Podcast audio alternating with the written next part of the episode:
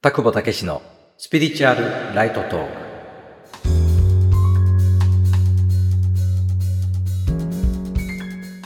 田久保武史です。このラジオは心理ど真ん中のスピリチュアル情報を日常に生かすヒントとしてお届けしています。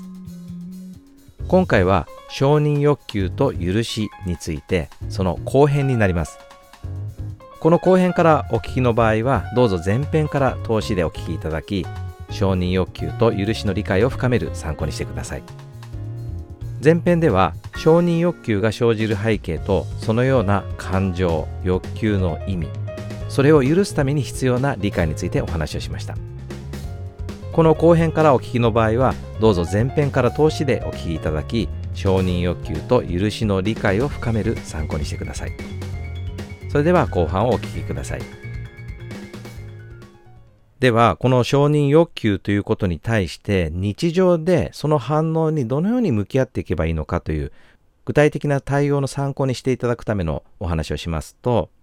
今回お伝えしているような霊的な背景というものがなく承認欲求を否定するわけではないんだけれどもそのことを前提としてつまり誰かに認められることによって初めて承認された自分自身のその欲求が満たされるというその前提に基づいて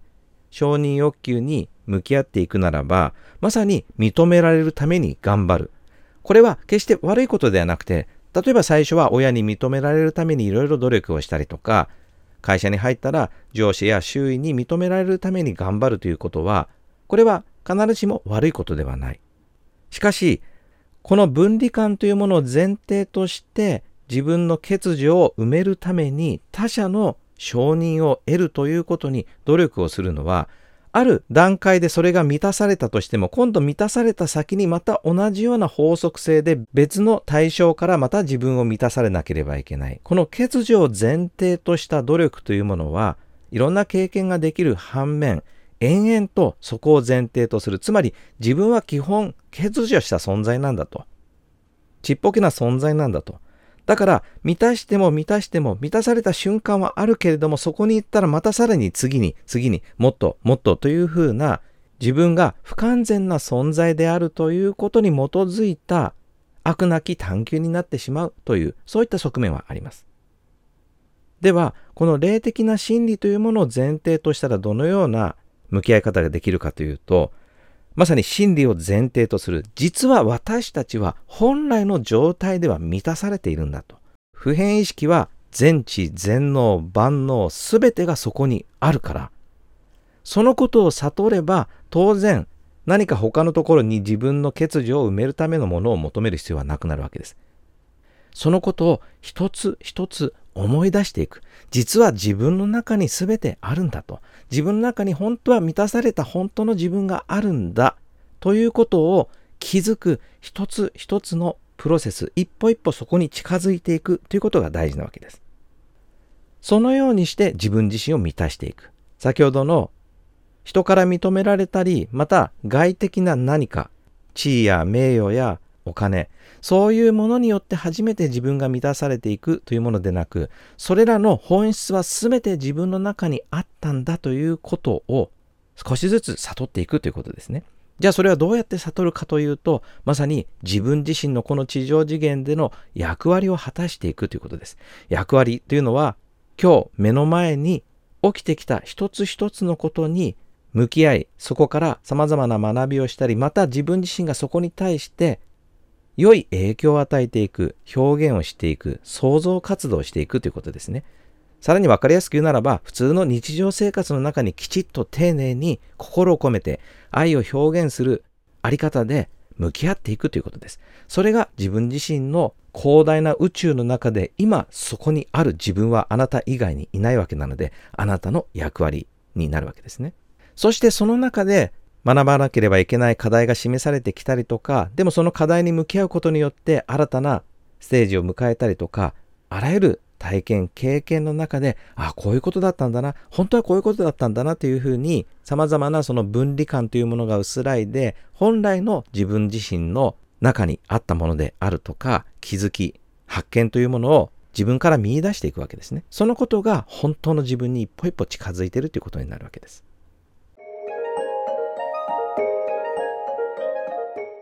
私たちの世界ではこの承認欲求というものに対する霊的な正しい理解がないがゆえにあらゆる方々がその承認欲求を満たそうとしていろんな表現をする。まあその一つのものとしては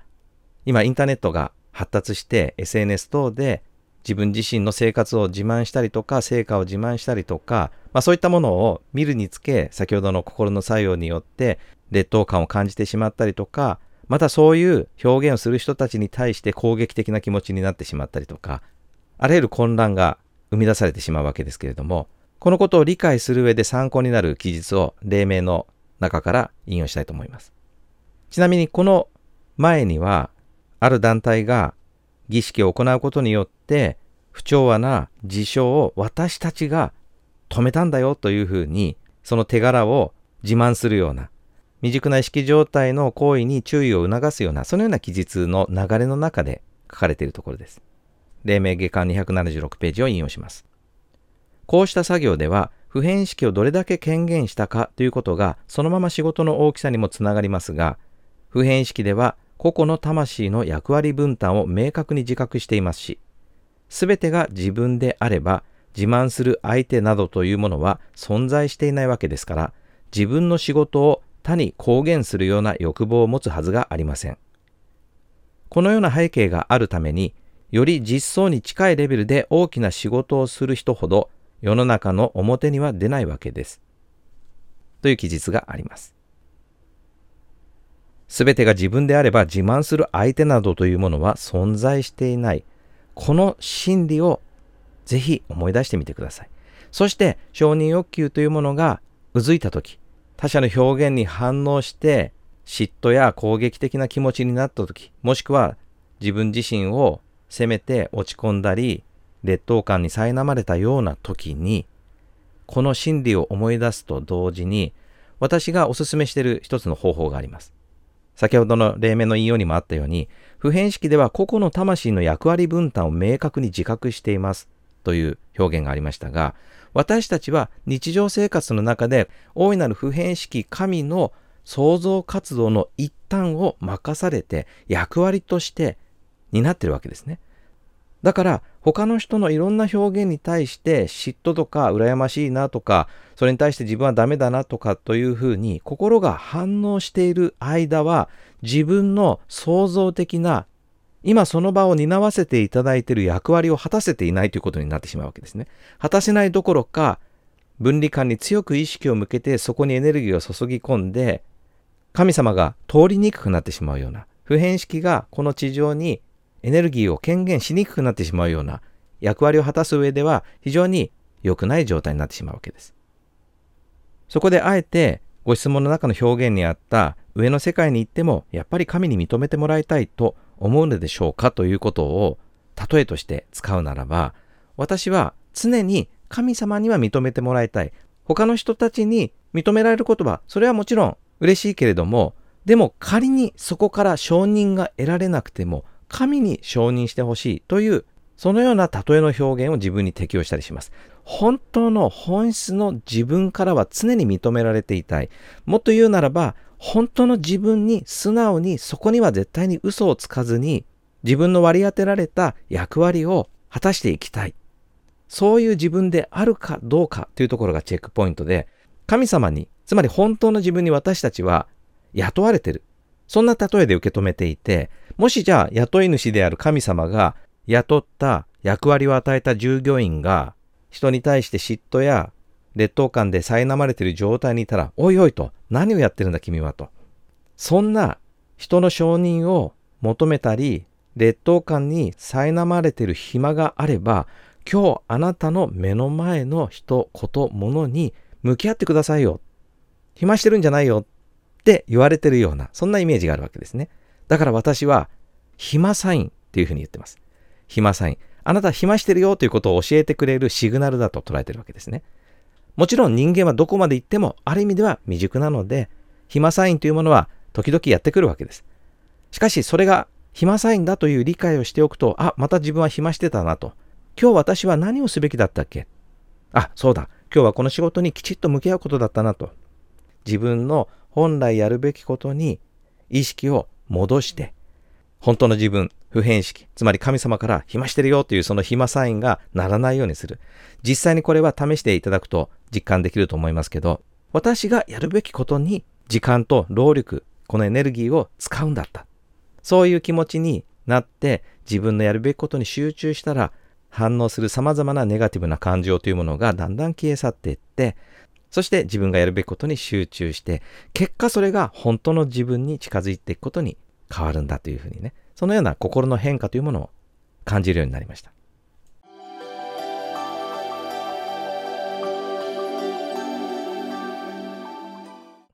ここまでの話を整理すると、まず一つ目に、この私たちの物質的な現象世界には、分離感ゆえに生じる承認欲求というものは当たり前のように存在してるんだということ。だから、なくそうとするとむしろ苦労してしまうということですね。次に、それら分離感に基づいた様々な心の反応、そして承認欲求というものは、持ち合わせて、でもだからこそできる経験をしてるわけだから、それを受け入れる、もしくは許すという、この理解をしておくということですね。そして、様々な霊的真理の仕組みを知った上で、本来は承認欲求など存在していないその真理に一歩一歩近づくために必要なことは全て日常生活の目の前の事象にちゃんと用意されてるんだということ。しかしその日常生活に向き合うにあたってつい承認欲求が強く働いてネガティブな心が湧き上がってきたらそれを神からの暇サインだと捉えてあなた暇してるよ。役割を果たしてないよ。今日、今、あなたがそこにいる本当の役割は何だったっけそのようなことに対する警鐘を鳴らされているという捉え方をして、やるべきことに向き合い直していく。このようなことを試したら、どんな心の変化が起きるかということをご自身で経験していただければと思います。最後にこれらは正直1回や2回では劇的な変化は現れません。これを地道に一つ一つ着実にそのことを通して必要なステップを踏んでいくと結果その必要な学びをお手伝いしてくれた道具が不要になって手放れていくのでそれをいついつまでに消したいとかこのぐらいの回数でやったらなくなるだろうとかそのような私たちの未熟な視点で捉える結果に執着せずにひたすら目の前のことに向き合っていくということを最後に付け加えさせていただきます。今日のお話は以上です。参考になりましたら、いいねやコメントでお伝えください。また、チャンネルのフォローもお願いします。私の運営する CT ピークでは、放送内で引用した黎明の著者、芦原美荘さんの講演会を収録音声で再現したオンライン講演会を主催しています。このオンライン講演会は、黎明読者の有無にかかわらず、どなたでもご参加いただけます。ご興味がありましたら概要欄の URL から私のビデオメッセージ付きの詳細案内がありますのでご確認いただきぜひご参加いただければと思いますこの講演会の私のこだわりと講演会当日の冒頭挨拶を公開したおすすめ放送のリンクも貼っておきますので合わせてお聴きくださいそれでは次回の放送をお楽しみにありがとうございました。